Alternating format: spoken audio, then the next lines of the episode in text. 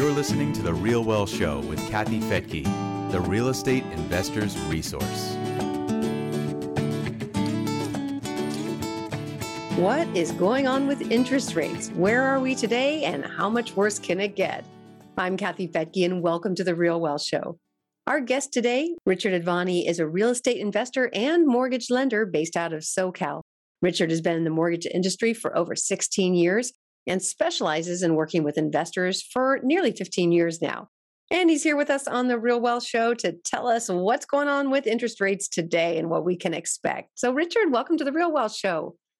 It's, Thank you for having me. It's great to have you back. I am very curious what's happening out there in the rate world. Uh, what are you seeing now for investor loans? Uh, well, interest rates, as we all know, I mean, some of you know, some of that sticker shock has kind of come down the last week or two. For those of you that haven't really looked at rates in a while, uh, first thing, they are historical low, as everyone says. But look, the meat and potatoes are they've gone up significantly. I mean, primary homes, end of last year, start of this year, were, as we all know, a lot of us got in the high twos almost. Yeah. And, you know, primary home loans today are near five percent in the last three or four months. We've seen, obviously, rates go up substantially. Investor loans are currently pushing now in the high five percent for uh, conventional loans. So, you know, it's it's make it it has made and continues to make a big difference for um, a lot of us in terms of, I think, really how we're looking at numbers. Um, but, you know, the good news is, if you look at the broad scope of real estate and the positives of it and, you know, the investment aspect, I still think it is one of the better investments available to us consumers right now. Yeah, uh, I mean, I agree. If if inflation's at eight and a half percent, but we're still able to borrow at five or six percent, that's good. That means you're still making money, in my opinion, uh, especially when we we know that over time, it's your tenant that pays that that uh mortgage payment down for you. And as exactly. far as first-time buyers, I mean, we saw rents go up twenty percent, some some areas thirty percent. So being locked into a fixed rate, to me, gives an enormous amount of financial security. Agreed. And one thing I'd like to kind of touch on, uh, you know, a lot of the conversations that we're all having with clients these days are really, you know, I heard feds are going to raise the, the feds are going to raise the rates, and they're going to continue to raise the rates. And oh my God, you know what, mortgage rates have already gone up so much.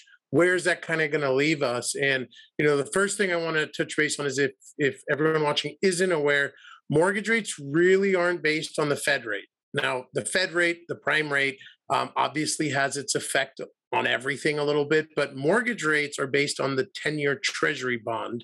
And if you out there have a smartphone and you go to your stock section and type in T N X, you'll pull up a graph of that ten-year treasury bond. And you'll see that treasury bond started off the year in the, you know, one point two, one point three range.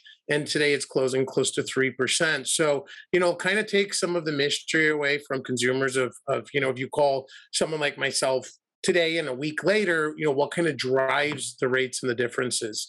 Generally, if you see that treasury bond move up, it means, you know, mortgage rates are probably moving up with it and vice versa. Yeah, it's, it, it is really important for people to understand that, because we do constantly hear that rates are going up. And usually that means the, the Federal Reserve overnight lending rate, the, the Fed fund rate. And people do get confused, although they also tend to go hand in hand, right? If the Fed is raising rates for banks, banks then are going to lend to someone like me, it's going to go up. They tend to want a three percent spread, right? From what they borrow it to what they lend it for. Exactly. Yeah. Um, and then with the ten-year treasury, you know, what, what, what's driving it up? Can you speak to that? Uh, that's, yeah, that's a tough one, especially because there's so many uh, factors internally within the U S as well as geopolitical outside of the U S factors. Um, you know, obviously with uh, the Ukraine uh, crisis right now, interest rates, that that has had a negative effect on the overall bond market and interest rates, and and kind of pushed them higher. Um, you know, the the I'd say the general consensus, at least for, you know, what I've been paying attention to, is hopefully a lot of the increase we're going to see in rates uh, for the remainder of the year are here. Now, that doesn't mean they're not going to move up, but, you know, they've doubled almost already. They've gone up a couple percent, two percent, let's call it. Are they going to go up another two percent? My opinion, I'm not an economist, but my opinion is I think that's unlikely. You know, there definitely is room for them to move up another quarter to three eighths of a percent, um, which, you know, for investors, as we discussed, means we have to kind of look at at at real estate a little broader. And, you know, we'll get into that, obviously, what I mean here. Yeah. Yeah. You know, it's funny because people want it all, right? People want to have low rates, but they don't want to see home prices go up so much, and they don't want bidding wars. But you can't have both. If, if you have really low rates, that's meant to stimulate the economy, right? And uh, and it allows more people to buy. And then as more people buy, prices go up, and then the, the Fed has to, you know, um, raise rates to slow that down. So here we are in a situation where these higher rates will slow down this frenzy. And that's what our the housing market desperately needs. So let's embrace it. This is a good thing. Higher rates is a good thing. Prices were getting out of control, and it's just time to rein it back in. Exactly. And I mean, the interesting thing is, yes, demand has dropped. And as you said, that's that's healthy because of how crazy it was. Now, that doesn't mean homes aren't being sold, though, right? Instead of fifty people waiting in line to buy a house, now there may be twenty. But, you know, the the reality of it is, as you know as well, in the next decade, I think nationally we're on track to build half of the homes that we need. And, you know, regardless of, of rates, regardless of the economy, you know, that supply and demand issue isn't going to be cured or resolved. Um, so yeah, I mean, I'm still in, everyone asks me, you know, the first question they ask me is, are you still buying real estate? And, you know, I've got a couple dozen properties myself, and the answer is yes, always. And, you know, if the market changes a little, much like, you know, stocks and securities, we dollar cost average, you know, potentially buy a little more, but yeah. Yeah. John Schaub is uh, somebody that I've followed, and he, he wrote a book on uh, building wealth one house at a time. And he said, just buy one every year, uh, regardless if it's, if it's up or down, it is the dollar cost averaging, like you said. Okay. So what has, if anything, changed in the lending world? Is it getting harder to get loans or easier or the same? That's a good question. Well, it, it depends on who you talk to, of course, and, and what they have access to. Um, as you know, I, I'd worked at Wells for almost a decade. Uh, the team and I left January of last year. Um, and, you know, besides, things got a little difficult to get done there transactionally for clients, but also a lot of our mutual clients have really graduated above that ten finance property limit. Um, and we now have access to programs for clients that, you know, need to go above ten loans, or, you know, maybe they're self-employed and they're just like, you know what, I'm not willing to pay enough taxes to qualify for a loan. Um, you know, we have low documentation programs available. So overall, I would say the market has soft, has warmed up rather to investors with a lot of these non-traditional programs available as well. Fannie Mae also has, you know, they've removed a lot of the restrictions they had over the last decade. In the last two or three years, you know, you can put fifteen percent down on a on a single family rental property, which, you know, to me is obviously a positive sign. Um, one change that has occurred, I, I think, and some of it may have been Uh, a little bit of the abuse by us consumers, but uh, about two months ago, Fannie Mae kind of changed their pricing structure on second homes, vacation homes. And um, whereas vacation homes typically were priced similar to a primary home in terms of interest rate, now what we've seen is Fannie Mae has now priced them closer to rental properties. So there still is a benefit to put less down if you're buying a, you know, short-term rental or, or a vacation home that you may rent out on the side, but that interest rate benefit has kind of gone away. So I'd say that's the only real negative uh, change I've seen. But overall, I think, um, you know, it's, it's, it's warmed up a lot to investors, and there are a lot of non-traditional products available out there at our disposal as well. Yeah, I have heard that some of the non-traditional, there's so much money looking for yield that sometimes there's even better rates there. Have you seen that to be true? I'm, there, there were for a, a little while, about sixty days ago, as or ninety days ago, as rates started moving up pretty, pretty sharply, we saw a brief period where these non-traditional rates were actually on par with, if not a little lower than, Fannie Mae loans. That only lasted, unfortunately, a couple weeks. Um, mm-hmm. You know, that that and having uh, conversations with those lenders, the margins that they like to keep are about a percent higher than Fannie Mae. So, you know, they took a little while longer to raise them than Fannie rates, but Fannie Mae rates, but um, they did actually move up as well. Uh, right now, they're above Fannie Mae loans. Uh, and then conventional loans, it's still limited to ten, Fannie or Freddie? Correct, yeah. Oh, currently, okay. Fannie Mae is uh, you know, kind of limited to ten. Okay. And what about the non-conventional? Non-conventional, there really is no limit. Um, you know, they are going to do a little bit of a case-by-case review, but with these non-traditional loans, if you own a primary home and you're putting twenty percent down, there are no income documentation, right? There's there's no pay stubs, no W two's, none of that needed. Uh, the, the lending is really based on the collateral, on the property itself. Look, you can't be a deadbeat, right? You have to have a good credit score. You have to have money for the down payment, um, and you have to own a primary home and have an overall good profile. But assuming you do, twenty percent down, and you know you can go and buy rentals with no real limitations. And you know when it when I first heard of it, it kind of I was kind of wondering, okay, well, what's the security to the lender, to the investor? And as you said, a lot of these are you know hedge funds potentially looking obviously for a return. And it really, really made me appreciate how.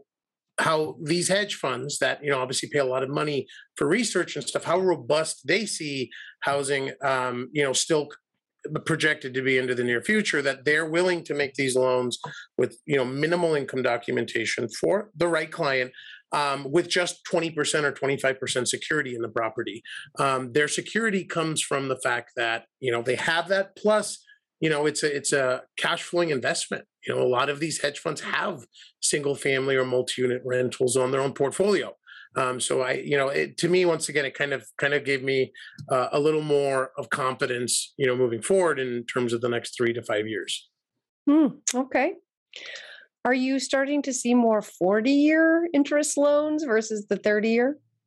We are seeing the the forty-year interest-only loans grow in popularity. Um, you know, as As uh, well, let me rewind a lot. A lot of investors and most investors are kind of chasing this, the R O I, right? The, the cash flow.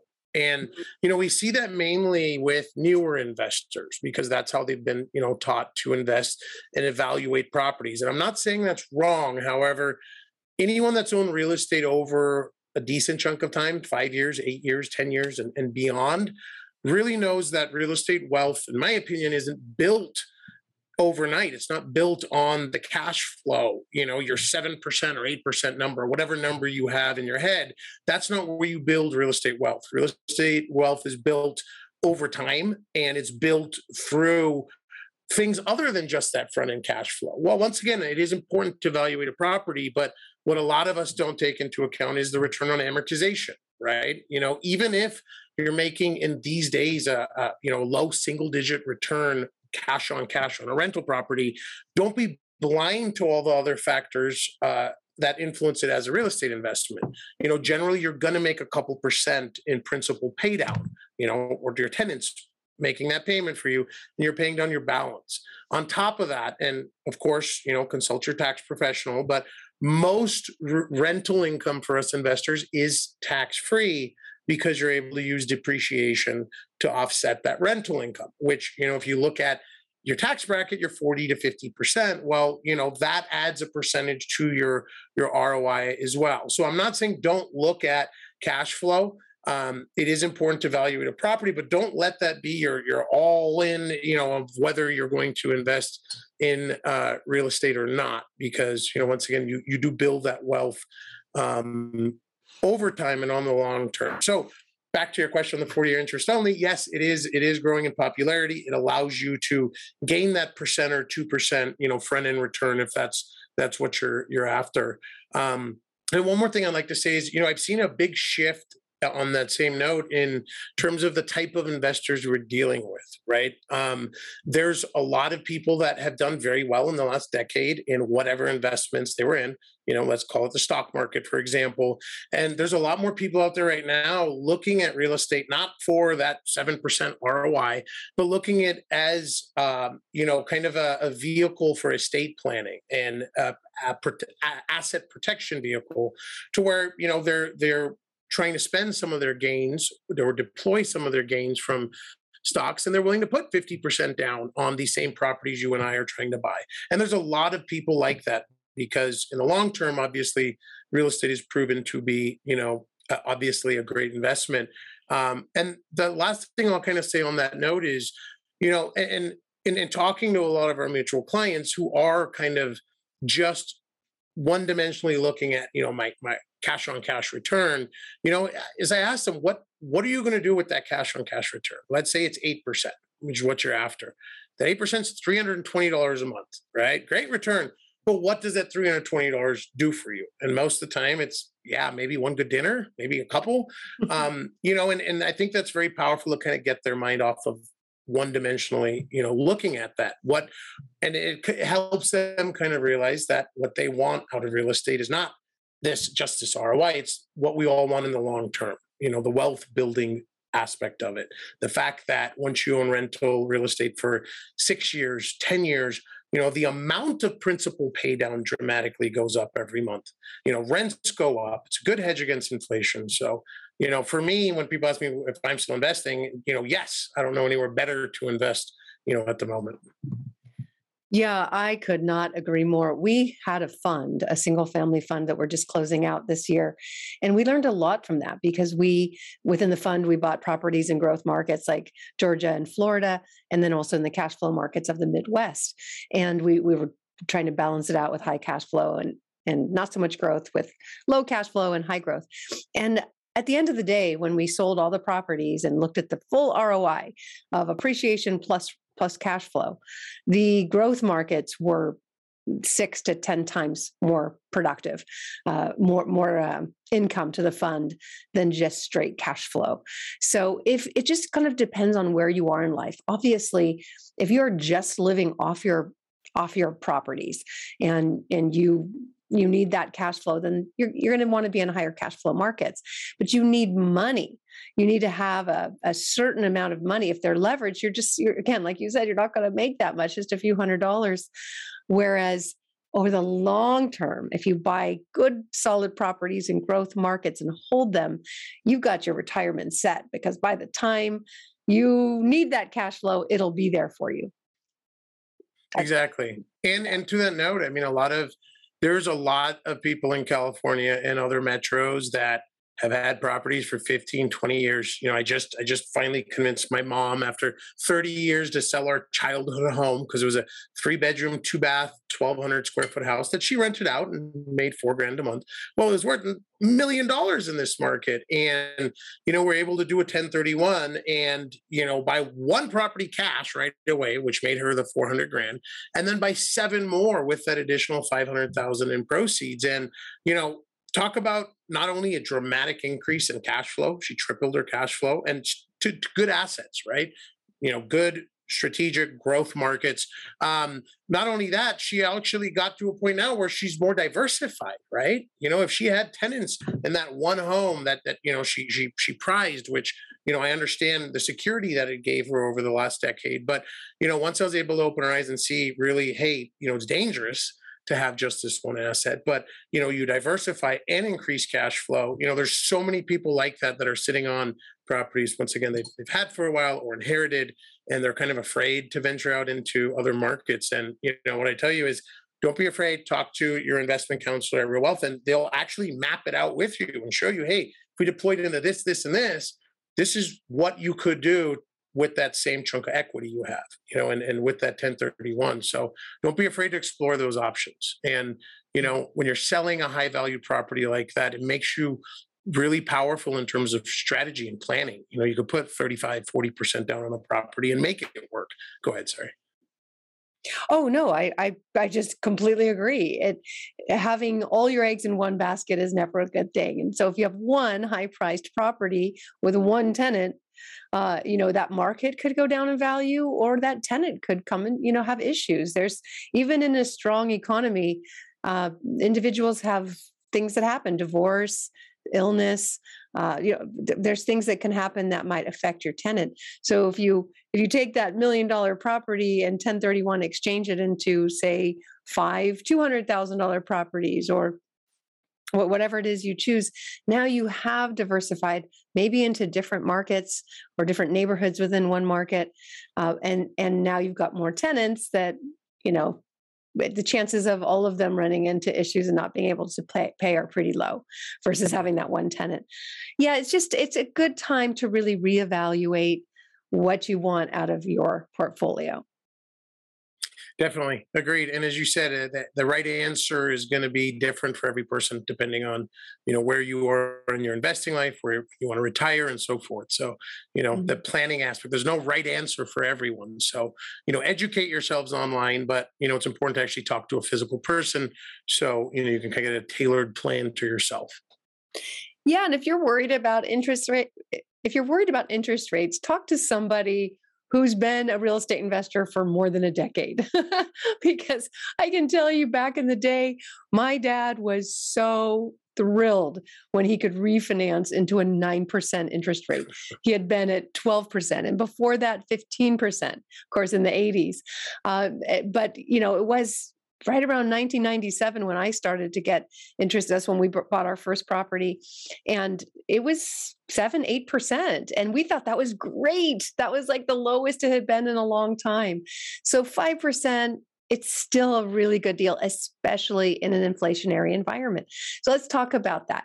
We are in one. Inflation's not going away overnight. Uh, why is real estate a good hedge for inflation? And if you look that up, if you look up hedge against inflation, and we are in inflation, it's not going away quickly, you'll see people say real estate or stocks. Why, why is that? Uh, I mean, that's an easy one. That's why I'm here today, right? Is it's that thirty-year fixed mortgage. Um, a lot of people don't realize that Uh, a fixed rate mortgage for the duration of the loan doesn't exist really in any other country in the world, right? Because it defies logic. You know, is, you know, if, how can you get a rate of five or mid five percent when, you know, the inflation rate's eight or nine percent? And, you know, the beauty of that thirty-year fixed is no matter what happens, right? The cost of bread will double, the cost of, of rice will triple, um, rents will go up as well. Guess what won't change? You know, your, your principal and interest mortgage payment. And that is the wealth builder in real estate. Um, you know, one of the courses, and, and you know, I'm sure you have to do your, your um, annual education on your real estate courses and stuff. But, you know, in the real estate uh, C A R book, they actually have um, an article that kind of talks about the return over, and I don't remember the exact twenty-year period, but they talked about the return of the stock market versus the real estate market. And real estate market over that fifteen, twenty-year period had gone up one hundred percent, um, and stocks had gone up three hundred percent. So you're like, oh, wow, okay, stocks are way better than real estate, right? Well, wrong. Uh, the difference was that, you know, in order to buy a one hundred thousand dollar house, you only had to put twenty thousand dollars down, right? twenty percent down. The beauty of leverage uh, really showed in this example, because once they factored in that you were able to take advantage of that one hundred percent growth in the real estate market with, you know, in some cases, five percent down, ten percent down. If you're buying a primary home, twenty percent down, the actual factored out return was like three thousand percent in real estate versus um, uh, in stocks. And, you know, that is the beauty of leverage overall, but that's also, you know, the beauty of that thirty-year fixed. And, you know, as you're aware too, Kathy, I'm, you know, as far as I've seen in my life, inflation statistics, as much as they can predict, you don't know what it is until the future. And they're saying eight percent, nine percent. Um, you know, it feels higher to a lot of us, you know, with the price of everything going up double to triple that. Um, and, you know, even at eight percent, taking it at face value, you know, you're making two and a half percent on your money on these thirty-year fixed. Uh, right away with the spread between, you know, the rate and inflation. And also, to put it another way, is if you guys are sitting on two hundred thousand dollars in the bank right now in a checking account, I'm sorry to say, but you lost eight to ten percent this year. This year alone, you lost twenty grand um, or, you know, more just by not deploying those funds into, you know, a good hedge against inflation vehicle like a thirty-year fixed, you know, re- rental real estate mortgage. So, you know, that's powerful. And that's what I meant earlier is people who've owned real estate over a longer time realize that the way you get wealthy building real estate is, you know, with all these various factors add up over time versus, you know, hey, I'm going to make a good R O I for a couple of years. Very good feedback. Yeah. Well, in an inflationary economy, it's usually better to be the borrower than the lender as the as the debt sort of, you know, becomes less over time. So I appreciate that you're the lender and we get to be the borrowers. Thanks. All right. Well, it's been great to have you here, Richard. I just want to say good luck on your race. You are now an official race car driver. Is that right? Yep, yep. I run in the Formula Drift series professionally, and in May I'll be in Orlando. So unfortunately, I won't make your live event, but hopefully I'll get a podium. Well, maybe we can get out and uh, see you there. All right. Well, thanks again for being here on The Real Wealth Show. I really appreciate your insight. Thank you for having me. And thank you for joining me here on The Real Wealth Show. You can go to real wealth show dot com, as I said, and click on the Learn tab, and also get access to hundreds of educational webinars that go much more in depth than we can go here on The Real Wealth Show. So check that out, real wealth show dot com.